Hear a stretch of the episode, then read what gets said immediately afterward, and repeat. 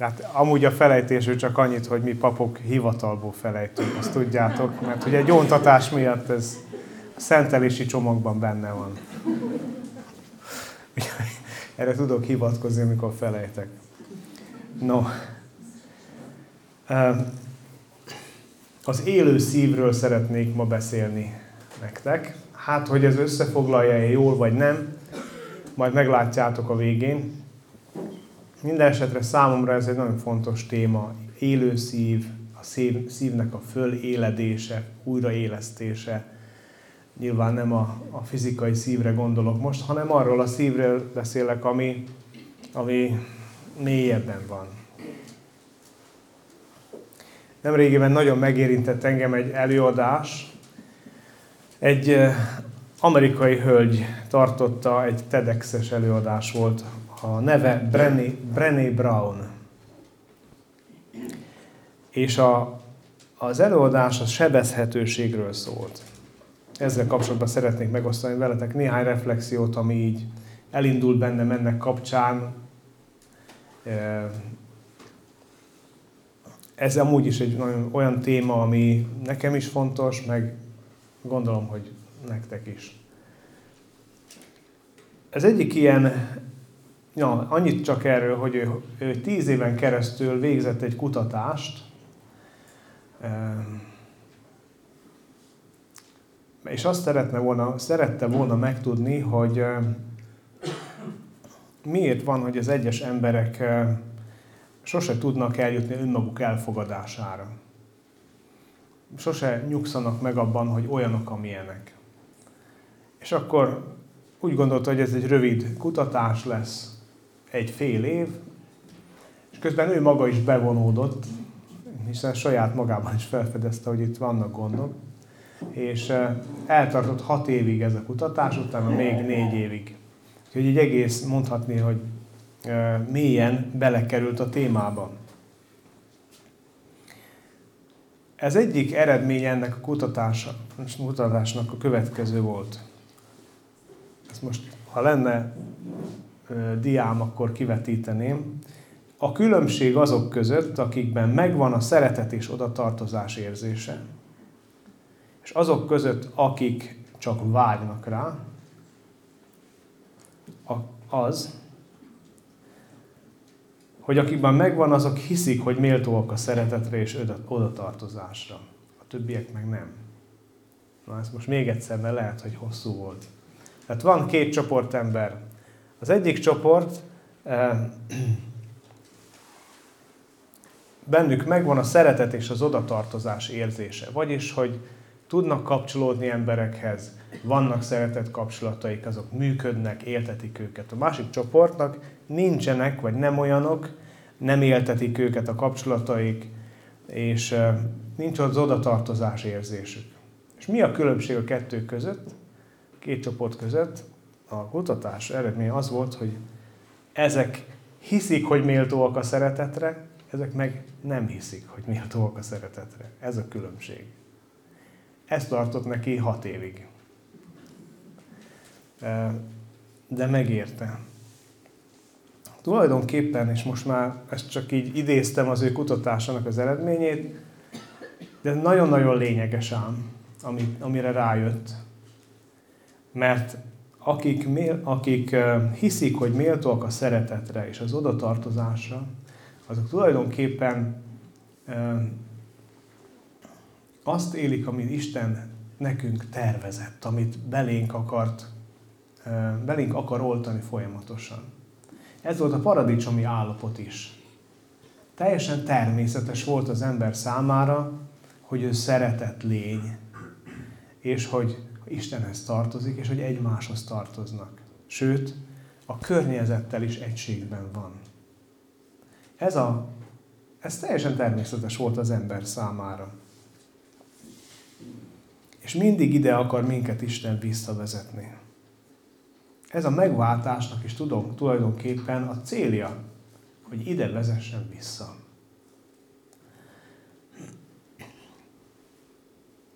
Mi tart vissza minket a, a kapcsolatoktól? Az, attól, hogy Istennel, emberekkel mély kapcsolatban legyünk. Mi tart vissza minket a kapcsolatoktól? A félelem, hogy nem vagyunk ráméltóak. Ilyen egyszerű. Lehet persze ezt más szinonimákkal is mondani, de ez a lényege. Mondhatnánk, hogy szégyen. Szégyeljük magunkat saját magunk előtt is, az emberek előtt, meg Isten előtt. Van János ír egyik levelében, az első levélben egy ilyen mondat, hogy aki fél, az még nem tökéletes a szeretetben. Biztos ismeritek mindjárt ezt a mondatot. Ezen nagyon sokat érdemes így elmélkedni. Én sokat gondolkodtam azon, hogy ez hogy függ össze ez a kettő. Szeretet, félelem. Mintha azt mondanánk, hogy a szeretettel szemben a gyűlölet áll. Ugye ez lenne a legelső logikus gondolatunk, de nem. A szeretettel szemben a félelem áll. Mert hogy a szeretet kapcsolat, a félelem pedig elszakadás. Ezért állnak egymással szemben. Aki fél, nem tökéletes a szeretetben, vagyis aki magában, magában maradt, nem mer elindulni, az még nem tökéletes a szeretetben.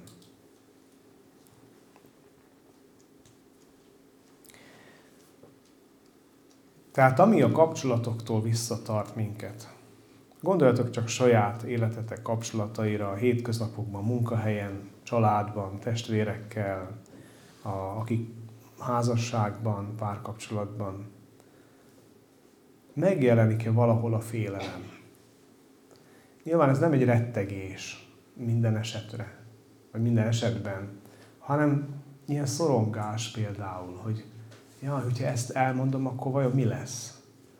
Vagy ha kimondom, aki benne van, akkor mi lesz? Um, hogyha elmondom a vágyamat, akkor ez vajon teljesülhet-e? Vagy csak kinevetnek? Tehát ilyenre gondolok. Ezek mindig így visszatartanak minket, és ezért magunkra maradunk, magunkban maradunk. Belemerek-e kezdeni valami újba? Ja, inkább nem. Mit fognak mondani? Lehet, hogy Isten se akarja. Ismeritek ezeket.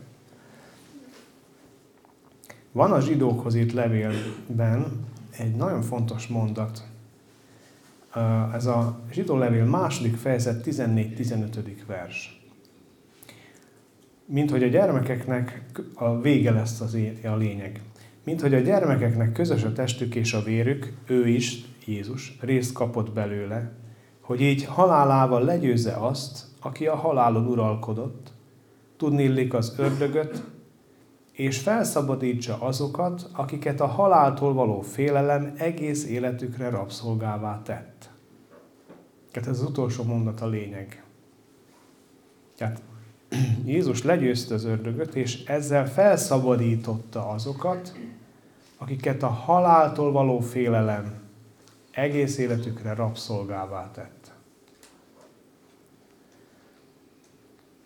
Itt kapunk mint egy magyarázatot arra, amit az előbb mondtam, hogy a szeretet és a félelem hogy függ össze. A félelem rabszolgaságában élt az ember, amiben a sátán kényszerítette őt. Hogyha Istennek az volt az eredeti terve, hogy az ember örökre összekapcsolódjon az Istennel és a másik emberrel, a sátánnak ezzel szemben ment a terve, az, hogy az ember örökre egyedül elszakadva maradjon Istentől, a másik embertől, önmagától és a környezetétől. Ezt nevezzük pokolnak, amikor ez véglegesedik. Jézus tehát legyőzte az ördögöt, aki rabszolgaságba taszította az embert. Mindjárt fogjuk látni világosabban is, hogy mi ez a rabszolgaság, mire gondol itt a Szentírás. Először is értsük meg azt, hogy mit jelent, hogy az ördög uralkodott a halálon. Ugye itt kicsit a, a zsidó gondolkodásba kell visszamennünk.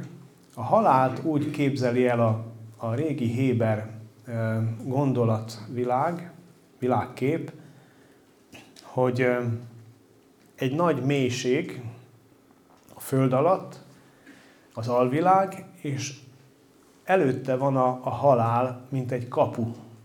Ez különbözik a, a görög meg a hasonló gondolatvilágoktól.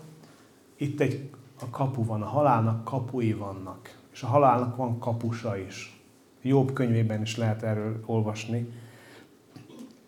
És e, tulajdonképpen az, hogy az ördög uralkodott a halálon, az azt jelentette, hogy ott állt az ajtóban.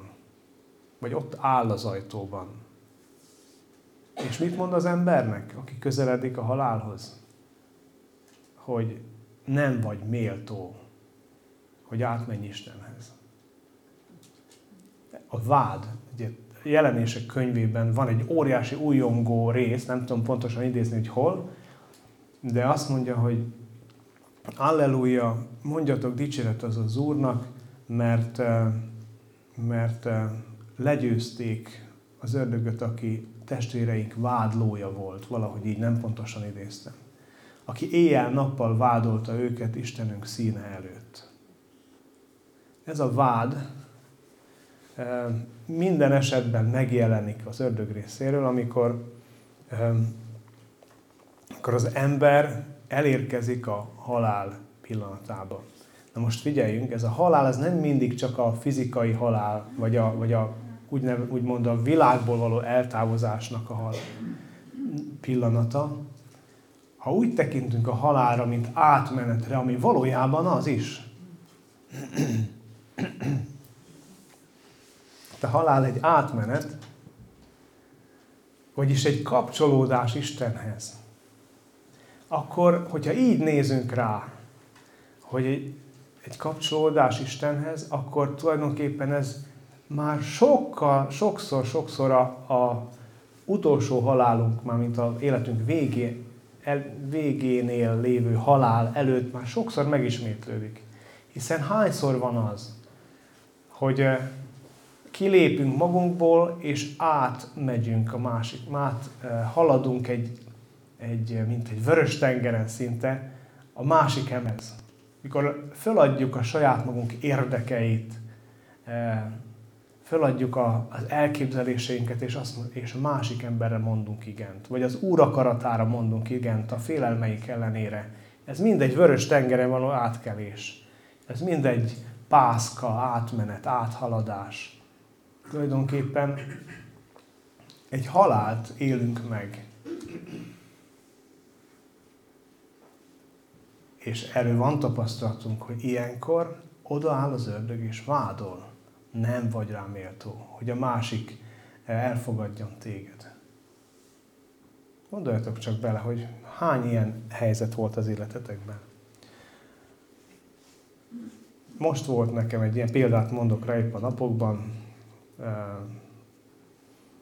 Kaptam egy, egy, egy hírt, hogy a csak nem, nem akarok részleteket mondani, hogy egy másik kolostorunkban valami óriási kiadás volt. És az információ nem volt teljes, úgyhogy este már nem akartam beszélni, mondom, máson beszélek majd az illetővel, hogy mi is volt, hogy volt ez. De az éjszaka rengetegszer megtámadott az a gondolat, hogy ez az ember, ez a testvér bosszúból irántam, rossz akaratból e, e, a, e, költötte ezt a pénzt. Azért, hogy megmutassa, hogy mennyire utál engem. Jó hangzik, nem?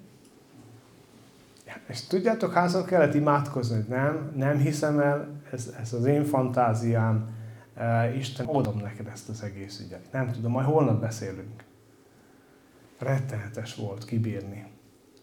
Ott áll, mikor két ember kapcsolata, élő kapcsolat, oda akar beférkőzni a gonosz, és azt mondja, utál téged, bosszúból csinálja. És persze másnap fölhívtam, és kiderült, hogy itt több tételről van szó, amik összeadva tényleg nagy összeg, de nem arról van szó egyáltalán, amire én gondoltam.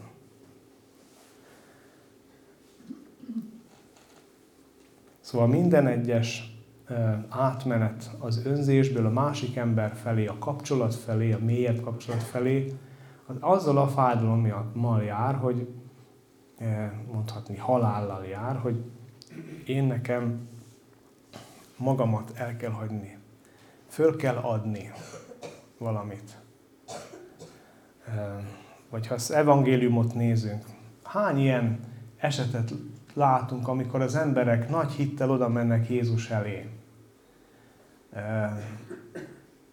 És, és annyira meg akarnak gyógyulni, annyira vágynak a, a gyógyulásra, az Istenhez való kapcsolódásra. Most volt az evangéliumban éppen ma, hogy a bén, bénát leengedik a Jézus lába elé a háztetőn keresztül. Gondoljatok csak bele, most jönne itt valaki, és azt mondaná, hogy elkezd kopogtatni nagy samú kalapáccsal, és nagy lyukat csinál, és ide letesz valakit az Úr Jézus elé.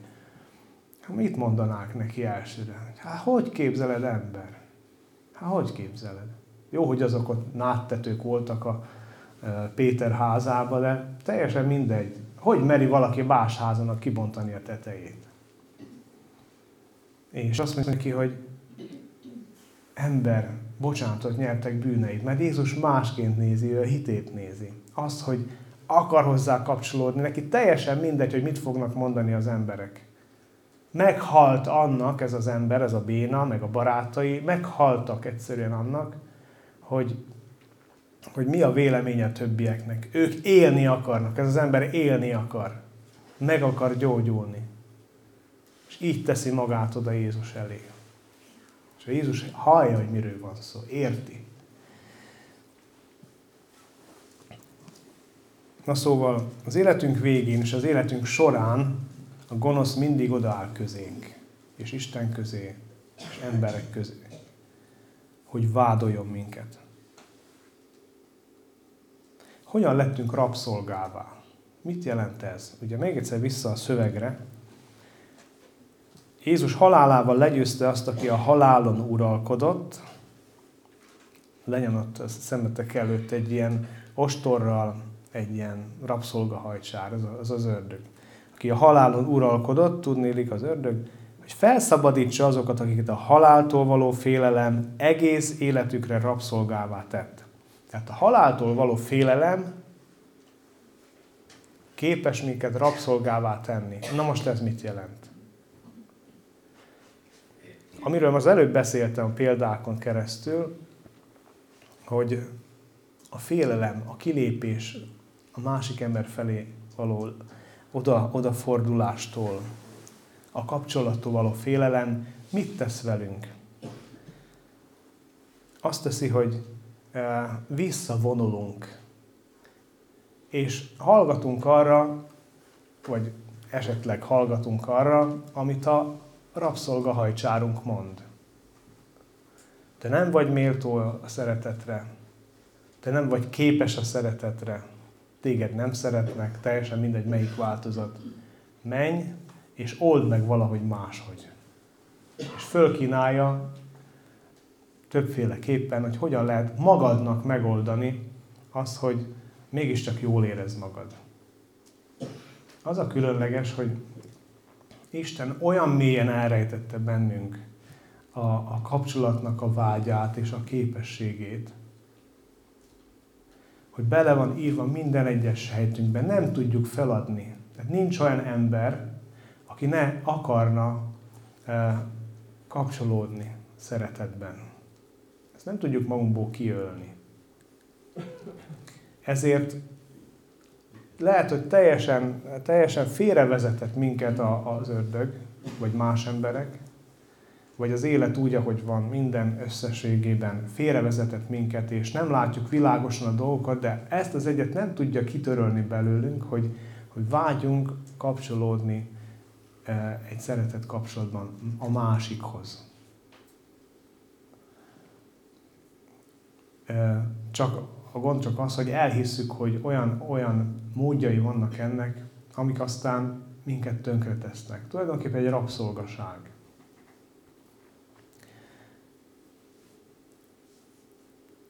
maga az Isten is folyamatosan hív minket, ahogy a katekizmus mondja valahol az elején. Isten folyamatosan hívja az embert, hogy válaszoljon neki. És az ember érzi, hogy ez, ez nem tudja megkerülni. Válaszolunk, ki hogyan, ki miben. Lehet, hogy olyan szokásaink vannak, amik a kapcsolatokra emlékeztetnek. Valójában azonban mindez csak a fejünkben és a fantáziánkban történik meg. Manapság nem, nem nehéz beleesni egy virtuális valóságba, hiszen ezt már olyan tökéletesen leképezik, kialakítják az eszközökön keresztül, hogy bele lehet veszni. Vannak emberek, vannak fiatalok, akik ott halnak meg a számítógép előtt. Egyszerűen csak azért, mert a vérkeringése leállt. Mert nem mozgott már 24 órája. Ott találták őt meg a, ezt, ezt én valahol hallottam, ott találták meg a számítógép billentyűzeten, meghalt, meg állt a szíve. De mi, mi, mi a lényeg ebben, vagy miért? Nem a számítógép az oka, hanem az, hogy egy bezárt világba élt. Ami úgy tűnt, hogy annyira tökéletesen működő, élő világ, elhitte, és mit tett vele? Megölte. Szóval ez, a, ez az ördögnek a célja, hogy bezárja minket a saját világunkba. Ezerféle módja van ennek.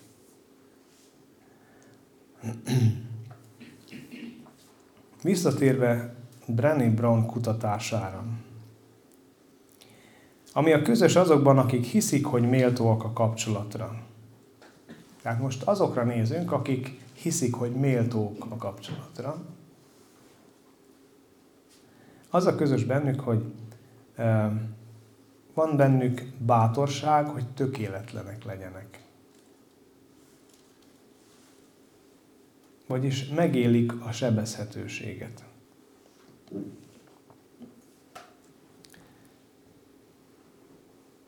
Mit is értek ezen, hogy mi értek ezen, hogy sebezhetőség? Az a készség, hogy például olyat tegyek, amiben nincsenek garanciák. Aztán, amikor elsőként én szeretek, ez is egy sebezhetőség. Nem tudom, hogy mi lesz utána, de én elindulok és szeretek. Teszek valamit ezért. Aztán a készség, hogy befektessek egy olyan kapcsolatba, ami nem biztos, hogy működni fog. Ez mind úgynevezett sebezhetőség. Vagyis nyitva tartom a szívemet, az életemet arra, hogy alakuljanak a dolgok úgy, ahogy fognak alakulni. Ugyancsak a sebezhetőség a gyökere a kreativitásnak, az örömnek és az odatartozásnak. Ez nagyon-nagyon fontos. Hogyan, hogyan alakul ki valakiben a nagy kreativitás, egy művészet? Úgyhogy egy képesség, készség, akár milyen területen az életnek, úgyhogy tud sebezhető lenni. Hogy nyitott arra, ami, ami jön Istentől. Nyitott arra, hogy el lehet rontani dolgokat. Miből forrásozik ez a sebezhetőség, egy ilyen hozzáállás, amiről érezzük, hogy igen, szeretnénk ezt? Onnan, hogy elhisszük, hogy Isten nem vádol minket, mert a fia által eltörölte a bűneinket. Visszatérve megint csak a zsidó levélhez.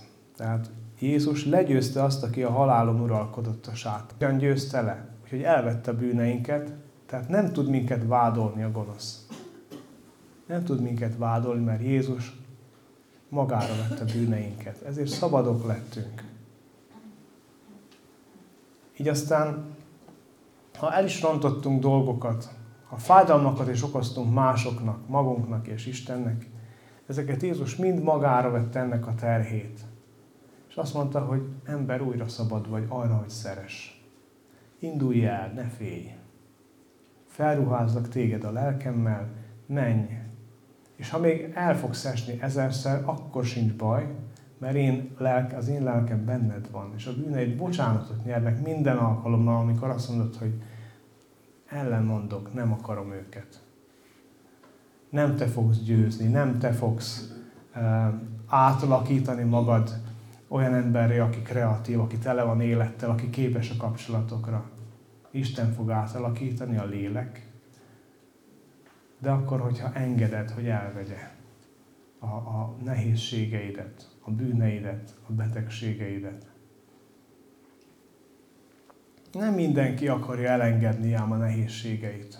Valaki ragaszkodik hozzájuk. Nem úgy, hogy nekem kell egy betegség, nekem kell egy rossz tulajdonság, persze senki se akarja.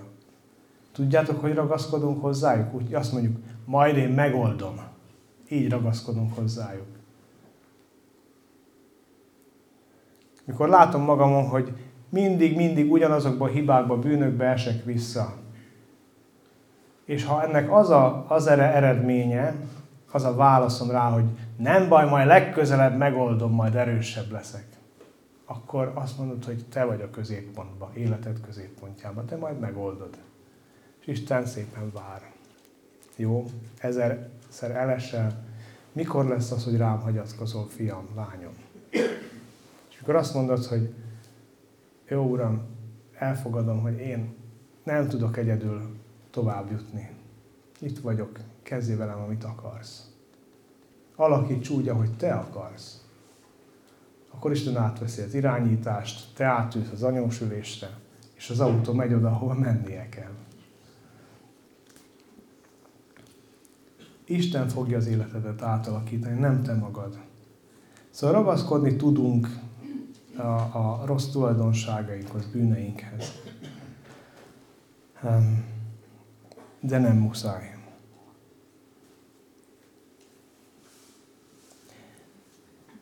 Tehát a sebezhetőség a forrása eh, annak, hogy, hogy kialakuljon bennünk a Krisztusi élet. Ezt a sebezhetőséget először nehéz megélni, mert úgy, mert úgy érzem, hogy elvesznek tőlem dolgokat. Nem lehetek biztonságban. Félek. De tudjátok, mi történik? Amikor elnyomjuk a sebezhetőségűt a szívünkön, akkor nem csak a negatív dolgokat, negatív érzéseket nyomjuk el. Egy szívünk van. Abban ott vannak a rossz érzések is, de a jók is. Abban ott van a, a képesség a, a félelemre, de a szeretetre is. Hogyha elnémítjük a szívünket, egy ilyen érzéstelenítő injekciót adunk be magunknak, hogy nem akarom érezni az, hogy, hogy nehéz az élet. Nem akarom érezni, hogy a másikkal konfliktusban legyek. Nem akarom érezni, hogy én veszítek egy munkában, vizsgában.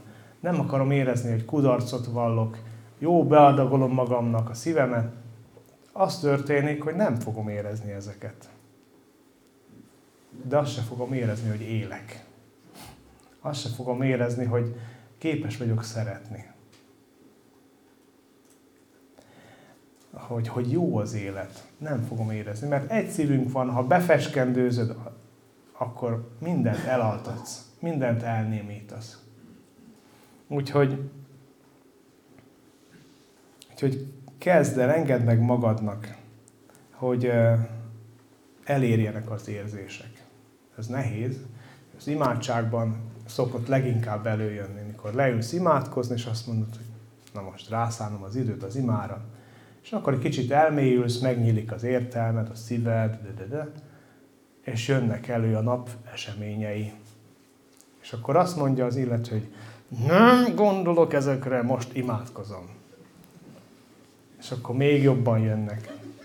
És már azt se tudod, hogy hányadik tizednél tartasz, már két órát imádkozod a rózsafüzét, mert nem tudod egyszerűen, hogy hányadik tizednél tartasz. Mindig máshol jár az eszed. Ez azért van, mert Isten hozza fel benned, mikor imádkozni készülsz, akkor megnyílik a lelked, hozza fel benned az eseményeket. Ne félj tőle, nézd rá. Mit akar mutatni az Isten? Ja, hogy valaki ma beszólt és megsértődtem akkor nézd rá erre. Engedd, hogy az érzések elérjenek hozzád. És akkor mondd meg Jézusnak, Uram, hú, hát itt aztán oda tudtam volna vágni. Hú, hát itt aztán nagyon rosszul éreztem magam, mint akit sárba tiportak. És amikor átérzed ezeket, akkor Jézus oda megy hozzám, és azt mondja, jó van, gyere csak ide.